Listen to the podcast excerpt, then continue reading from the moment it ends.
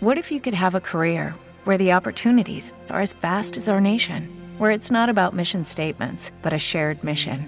At U.S. Customs and Border Protection, we go beyond to protect more than borders from ship to shore, air to ground, cities to local communities. CBP agents and officers are keeping people safe. Join U.S. Customs and Border Protection and go beyond for something far greater than yourself. Learn more at cbp.gov/careers. Escuchas Bonita Radio. Síguenos en bonitaradio.net. Búscanos en Chaucast. Descarga la aplicación XIIA Live para tu celular. Programa tu propia radio con podcast a través de iTunes e iVoox. En línea con tu mundo. Las expresiones vertidas en el siguiente programa no representan necesariamente la opinión de Bonita Radio. Las opiniones son exclusivas de sus autores. Son las seis de la tarde en este archipiélago nuestro. Aquí en Bonita Radio a esta hora comienza De Letras, una revista semanal que destaca los aspectos de la aportación, creación, producción y difusión literaria puertorriqueña de diferentes generaciones. Un espacio donde convergen escritores, libreros, editores, actores, actrices, declamadores, ustedes. Y esta que está aquí, Dinora Marzán. Ya comienza De Letras. Mira, entre clavadas de esto de piscina, entre carrera de 400 metros, finales de tenis, lucha olímpica, entre todo eso, usted tiene que cogerse una oportunidad para estar en su programa semanal. Usted está en De Letras y le habla a su amigo Emilio del Carril.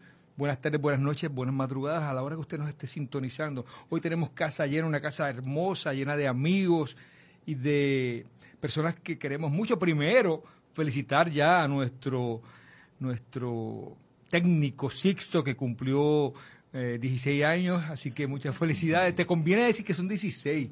Eso es como una leyenda. Después que la gente, cuando escribas algo y sepa tu biografía, nunca pongas el año de nacimiento, te arrepentirás después. Y tenemos a Salvador. Salvador nos está acompañando esta tarde. Salvador es muy querido, es esta persona que está detrás de todo esto de andamiaje junto a Carmen Enid, que se llama Bonitas Radio, y a dos amigos que yo considero mis fami mi familia, mis familiares en Santurce, Beatriz Navia y Eduardo Planchar. Saludos, bienvenidos. Buenas tardes. Buenas tardes, Emilio, aunque la verdad que somos vecinos amigos desde el día que te conocí y forever. Tú sabes que lo interesante, nosotros nos conocimos así más íntimamente, usted sabe, hablamos literariamente, no literalmente. ¿no? amorosamente. Eh, amorosamente, un taller con Marta Aponte Alcina, con la diva, 10 segundos de, seg de silencio. Muy bien. Entonces, la maravillosa Marta Aponte, ¿tú te acuerdas de eso en el Centro de Estudios Avanzados? Claro, este, estamos hermanados gracias a nuestra querida Marta Aponte, una maestra literaria y amiga, buena gente, buena escritora. Y sí, nos conocimos en ese contexto un poco más íntimo, empezando a escribir unos, unos cuentos, ¿no? Eh, no una, unas novelas, unos noveles.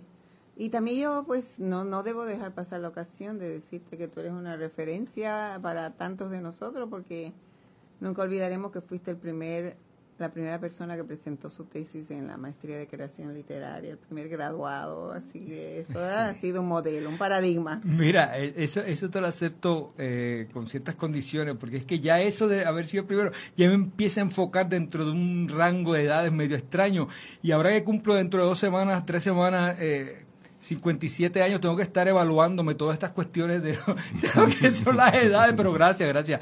En, total, en la maestría todos hemos creado nuestros paradigmas y nuestro icono, y todos hemos sido iconos en alguna forma eh, parecida o diferente. En aquel, en aquel proyecto con Marta, eh, tú trabajaste, tú trabajaste la novela que después fue tu tesis, comenzaste a trabajar la novela. Sí, algo, algo, algo así. era un boceto, era una cosa. Como... Era exacto, era una novela pequeña con el tema, los temas recurrentes que yo creo que todos los tenemos, cada escritor tiene como su línea, sus tendencias, sus temáticas que, que le asaltan en la noche, en el día, de jóvenes y de no tan jóvenes como somos. Entonces sí, tenía que ver mucho con el viaje, con el tránsito, con con el mundo internacional, con mujeres y bueno, ese salió eh, salió una novela pequeña que no la publiqué y luego evolucionó. Entonces, y ese, esa temática la retomé cuando hice la, la novela de las ciudades de Lucía, que ya es en otro contexto, otros personajes. O tu trabajo. Y luego volví a tomar, fíjate, cuando trabajé, cuando trabajé mi segundo libro, que es el de cuentos y relatos, este, volví a, volví a restaurar ese, ese trabajo con otro nombre que se llama Los regresos de Laura, así que está aquí también. Así Ah, que también esto- hiciste una versión esto nueva. es como medio cíclico, sí. Y ya se volvió relato, no ya no es novela, es uno de los relatos, uno de los siete relatos. Así que volvemos, todo esto es un redondel donde nos volvemos a encontrar, encontrar, encontrar con nuestros temas afines, ¿no? Qué bien, y no, no, no, no es que esté obviando al querido Orlando. Orlando es el esposo de Beatriz. ¿Ustedes Yo llevan estaba- qué tiempo de casado? Uf, bastante. Eso sonó duro.